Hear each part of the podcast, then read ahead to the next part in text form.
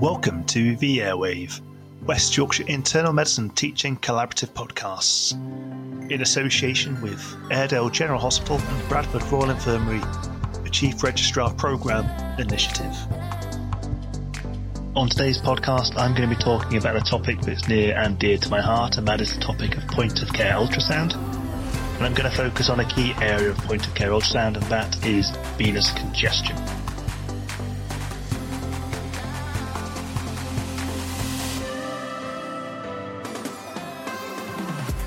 So, hello everyone, it's Mark from the Airwave podcast. I'm the Chief Registrar at Airedale General Hospital, and due to a bit of a scheduling mishap, I'm on my own today, but I thought I'd still use the opportunity to talk about a topic that I care quite deeply about and use this opportunity to do a little bit of education on a very focused aspect to medical care.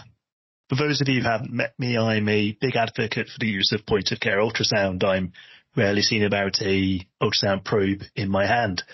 And for me, it's become a key part of my assessment of a patient to take the skills that point of care ultrasound give to the clinician to inform my clinical judgment to ensure that I make better decisions for the patients and ultimately provide the best care possible.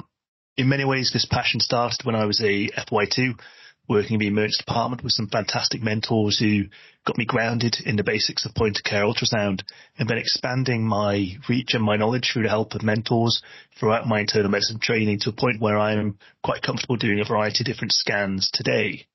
And the range of scans that I perform from renal, ultrasound to hepatic ultrasound to eyeball ultrasound and echocardiograms all help inform my clinical judgment on the shop floor to ensure that the care I'm giving is targeted and I know what I'm treating.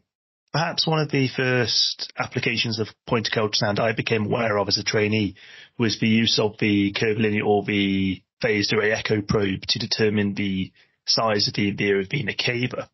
This came on the back of a variety of different echocardiographic studies that showed the correlation between the dilation of the IVC and its characteristics with the central venous pressure. In reality, the information one gets from a dilated IVC is no different to that of a jugular venous pressure. And the ability to perform a good jugular venous pressure assessment at the bedside is vital to treating a variety of different congestive disorders as time has gone forward and the knowledge in point of care has become more advanced, we've developed more understanding about how we can see venous congestion in different organs, but also by using Doppler waveform to give us an accurate idea of the movement of blood flow throughout certain structures. This has led to the development of a variety of different protocols that can be used to assess one's venous congestion using ultrasound, but perhaps the most well known of these and perhaps the newest of these modalities is the VEXUS ultrasound score protocol. For those unfamiliar with VEXUS, it stands for Venous Congestion Evaluation Using Ultrasound. The VEXUS protocol combines several key metrics in the ultrasound assessment of a patient to help build a picture of a degree of congestion in a variety of different organs.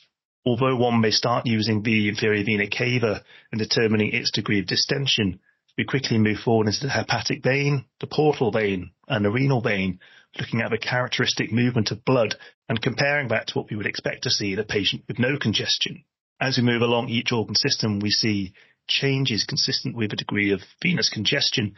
And when we combine all these metrics together, we're able to give ourselves a reasonably accurate assessment of the patient's central venous pressure, but also of the downstream effect within the organs and how they have changed due to the degree of venous congestion. I think it's best to put these type of protocols through a case-based discussion and therefore I'm going to use a case that I came across several months ago and talk a bit about it and put the VEXUS protocol into some clinical relevance. Imagine, if you will, a young patient, a patient in their 50s who presents to the emergency department with a new acute kidney injury, an AKI stage 3, who appears generally unwell but has no other specific symptoms. The patient notes they've been passing less urine and feeling fatigued and generally unwell, but have been adherent with their medications and otherwise have felt well with no temperatures and no other systemic symptoms. You note from the past medical history that the patient has a significant heart failure history with a known dilated cardiomyopathy with an ejection fraction of approximately 25%. There have been no recent changes to their medications, and they are felt to be appropriately titrated for the patient's condition. In this case, the patient also has a CRT-D device, but that's not really relevant to the outcomes or the details of the case. You're asked to go and see this patient on the shop floor with the new diagnosis of AKI3, and there's a lot of information to take on board. But fundamentally, the most important thing is you have to understand the clinical context and try and make an accurate diagnosis of why the kidneys are acutely failing. One would, and as the team that I received a patient from, would assume the patient's likely to be dehydrated because they've not been eating drinking as well, because they're generally feeling unwell. This bias was backed by the ongoing use of diuretics in a patient who wasn't feeling well and was drinking less, which led to the bias that the patient may well be suffering from hypovolemic acute kidney injury. A brief renal ultrasound assessment shows no evident hydronephrosis, and the patient exam does not particularly point in any direction in the dark room the patient is assessed in. The blood tests you start to get back are all quite concerning. You notice a very high potassium, potassium of 7.0, the urea is 45, creatinine is 600, and the sodium has fallen to 125.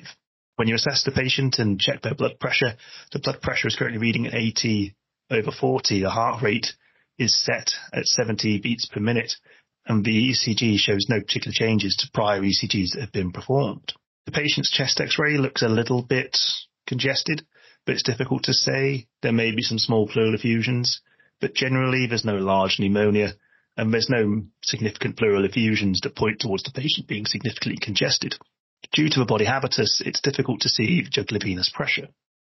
With this information in hand, with the pre-diagnosis bias of the patient who was likely to be suffering from hypovolemia, the emergency department team started the patient on slow intravenous fluids and admitted them to medicine with a plan to hold the nephrotoxic medications, treat the hypokalemia that was present with the intention of clearing out the patient's potassium, performing kaliuresis using further IV fluids to increase urine output.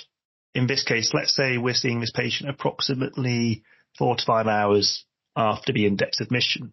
And at this point, the patient is still anuric despite having received over a litre of fluid. There's a trending up oxygen requirement. The patient still looks reasonably comfortable. And on repeat examination, not an awful lot appears to have changed. Perhaps the chest is now slightly crackly but the plan for the emergency department team was to continue on for slow IV fluid and accept that some degree of heart failure may be exacerbated by abuse of intravenous fluids. Perhaps it was the cardiologist in me that thought something wasn't right about this case. The patient was taking their diuretics, but the diuretic doses were not that significant. An ejection fraction of 30% is not good, but it's also not terrible compared to other patients that we look after. And something about this patient just didn't sit right with me, so I decided to take a further assessment methodology and really get to the bottom of what was going on. Straight away, when I took the ultrasound probe to the patient, I immediately began to get the sense that perhaps we didn't really know what we were treating. Using the linear probe and placing the linear probe on the neck where one would expect to see the jugular pressure, I saw a very dilated external jugular vein, indicating that the JVP, although not visible due to the patient's body habitus, was likely to be quite elevated. On completing the renal ultrasound and confirming no hydronephrosis, Looking forward into the inferior vena cava, I note a significantly distended inferior vena cava that has no evidence of collapse when the patient breathes in or breathes out. As I place my curvilinear probe now into the liver and get the middle hepatic vein, I can start to appreciate that the hepatic vein Doppler and the color mode is showing significant reversal of the SD wave, which is something we'll talk about in a moment.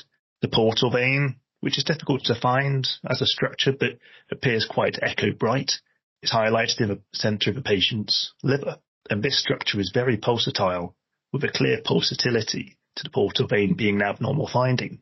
Last but not least, I go back to those renal veins that I was looking at previously and I place my pulsed wave Doppler on top of the renal parenchyma and notice that although we have a clear arterial flow to the kidney, which one would expect the patient has cardiac output, we'd expect there to be some degree of renal flow.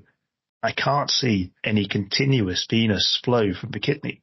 What I am seeing is intermittently a venous flow from the kidney, but only after a significant arterial pulsation goes through the kidney. To complete that assessment, I look at the bladder. The bladder is empty with the catheter sat inside. Looking down at the catheter bag, there's no urine despite what is now about a litre of IV fluid that's passed into the patient. And this is all quite worrying. A patient who's been provided IV fluid, who has signs with the Vexus ultrasound of being congested, who isn't passing urine, is gradually having an increase in oxygen requirement. These are all worrying features, but perhaps we're not treating a hypovolemic acute kidney injury. What we're treating is someone who is venous congested and needs urgent diuresis. Despite the patient's use of diuretics, I elect to order a urine sodium. This test can be really quite useful in identifying patients who have hypovolemic acute kidney injury.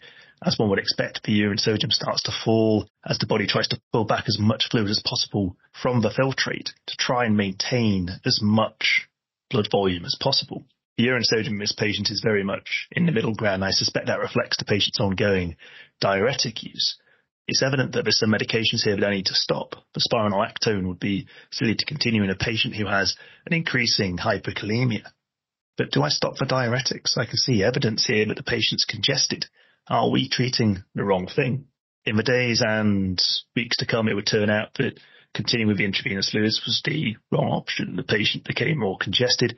The renal function did not improve. And only after several days of different consultancy and the patient having changed my plan, we eventually go back to starting the patient on intravenous diuresis and the patient begins to pass quite large volumes of urine after a breakthrough bolus there's a lot of concerns about starting this patient on intravenous diuretics because the blood pressure is so low. But low blood pressure is not a new problem to us in cardiology, particularly when patients are on high dose of ACE inhibitors, and particularly if they become venous congested, develop an acute kidney injury, there's a lot of medication within their system that's going to be leading to hypotension.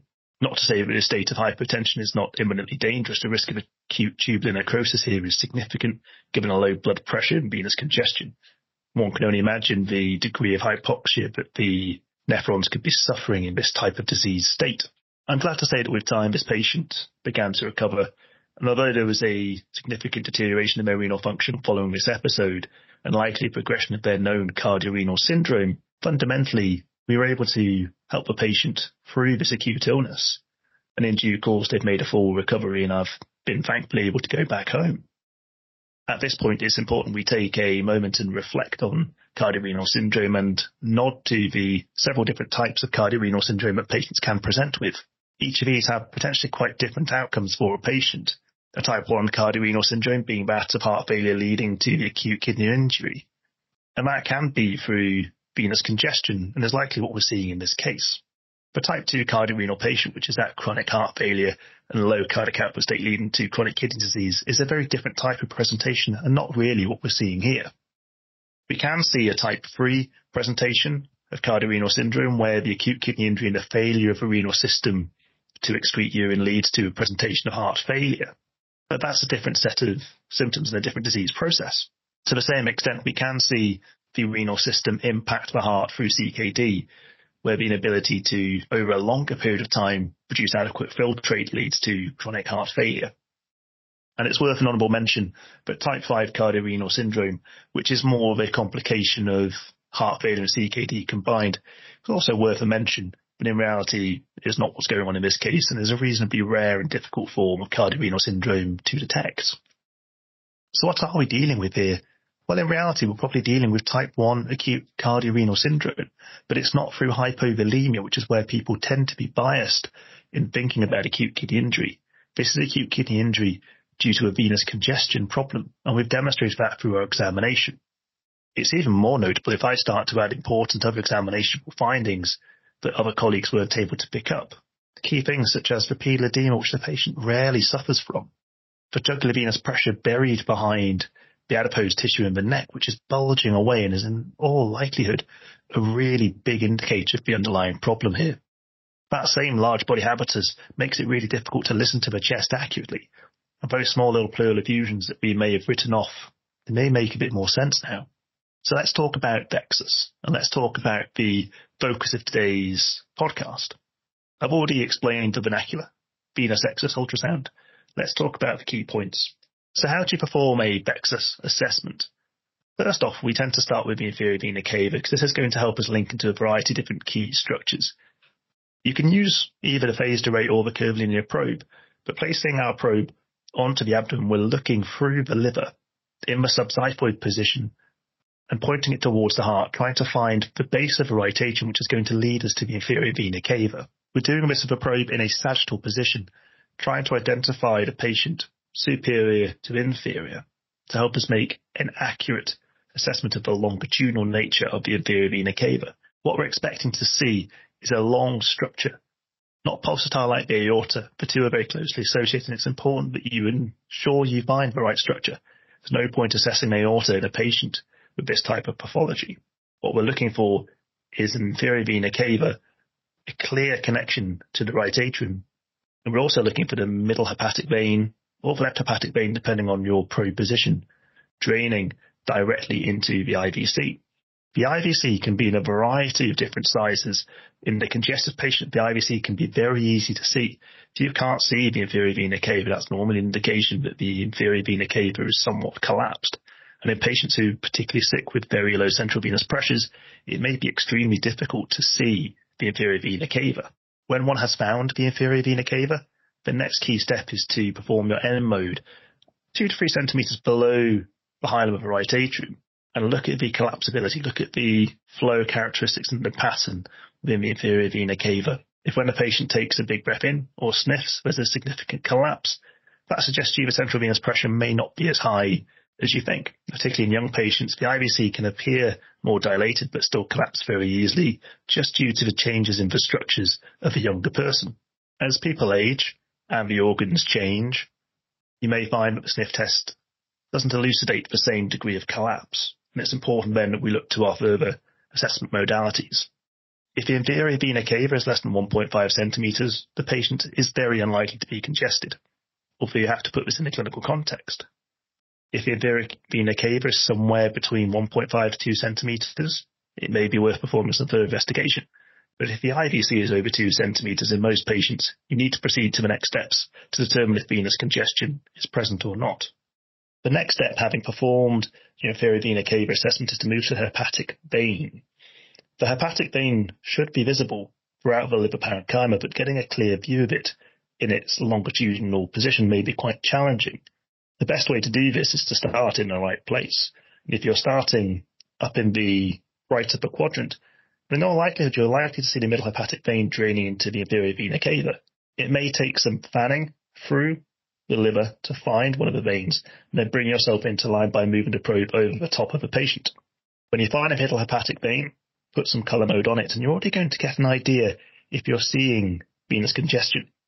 A strong red coloration, red being towards the probe, suggesting there is a significant amount of blood moving back towards the probe in the middle hepatic vein. That is not a normal process. What we should see primarily is blue waveforms within the middle hepatic vein as blood continuously falls into the inferior vena cava in the non-congested state. As the degree of congestion increases, what we see is a change to the S and the D wave. It's difficult to talk about this so much on the podcast, but if you're seeing erratic waveforms that go up and down, what you're seeing is as systole occurs, significant tricuspid regurgitation and an inability to pump the blood through the pulmonary circulation leading to a significant amount of blood backflowing through the right atrium into the IVC and therefore into the hepatic vein system.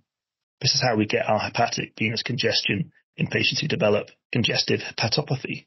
And it's an important disease to be able to recognize, but also important in the diagnosis of tricuspid regurgitation. SD reversal can be quite erratic and can appear as the waveform moving up and down with each pulsation. The normal hepatic Doppler would see systole pull blood into the right atrium as the right ventricle collapses down and contracts with a mild diastolic wave that again sees a period of blood flow moving towards the heart as the atrium of the ventricle contracts and the blood moves and fills the right ventricle and right atrium respectively. If we're seeing signs of hepatic venous congestion, in the sense we're seeing SD reversal, we need to move on to the portal vein. The portal vein is actually reasonably simple to image and appears as an echo bright structure within the mid section of hepatic system. It's well walled because of its role from picking up GI blood into the liver for the liver parenchyma to filter. One key component to identifying the portal vein will be that it has a red flow, but it's not pulsatile moving towards the probe. The portal vein, prior to the portal vein branches, the blood flow essentially moves anteriorly, so we'd expect to see a red coloration to this blood flow. To see portal vein reversibility is quite rare. When we identify the portal vein, a thick echo bright structure with a continuous red flow towards the probe, placing our pulse wave Doppler on, we'll see one of several things. In the non-congested patient, one would expect to see a very low pulsatility, As we're not expecting a pulsatility within the liver, the resistance within the liver should be reasonably low. However, if with each heartbeat, what we're seeing is as a result of hepatic vein congestion, the liver fill with fluid, we'll notice that the degree of portal vein flow reduces during systole.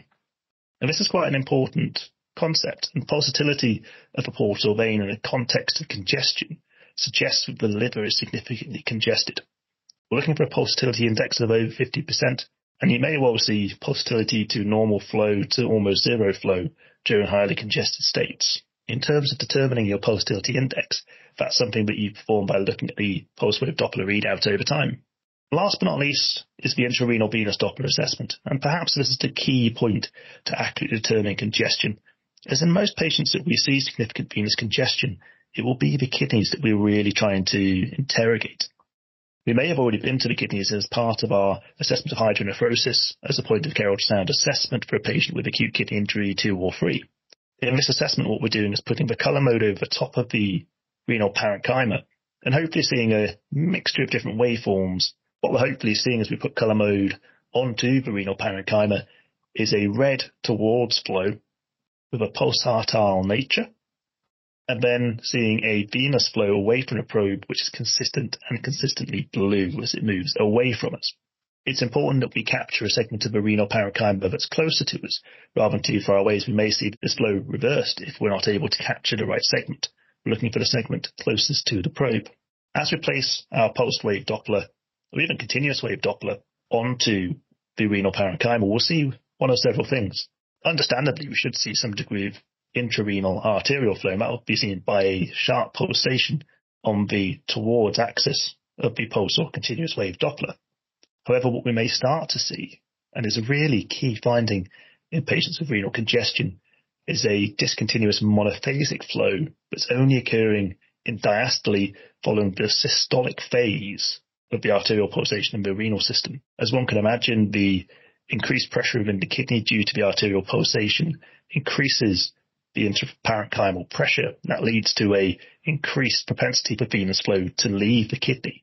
And this is a really important marker of renal congestion. It's about the most sensitive marker that we have as it stands for detecting renal congestion.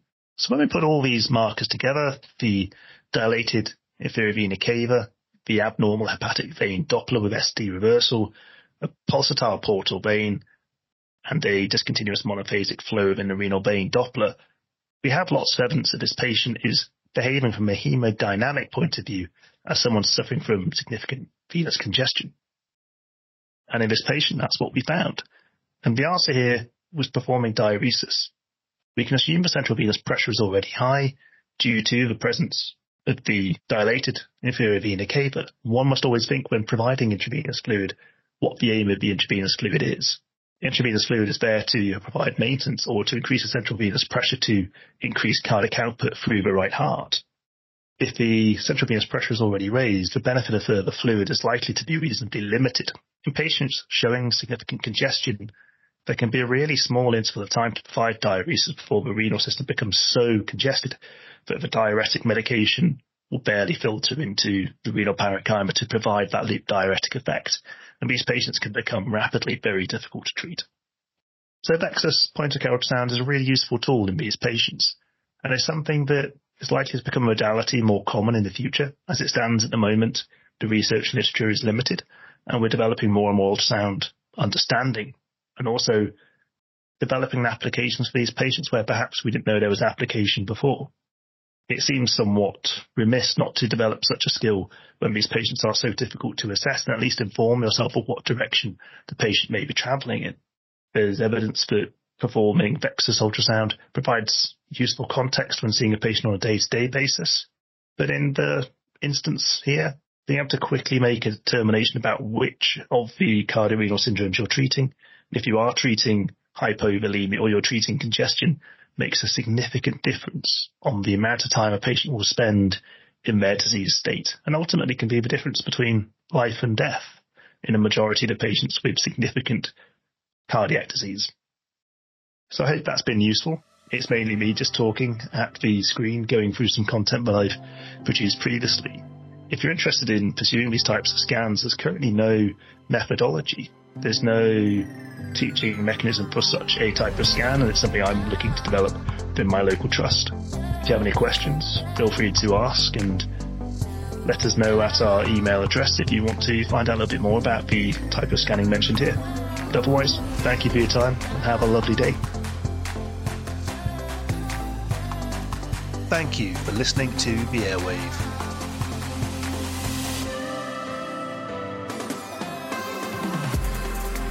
We hope you enjoyed our podcast and learned something new. If you like what you heard, please consider subscribing to our podcast on your favourite platform and look out for our content on YouTube.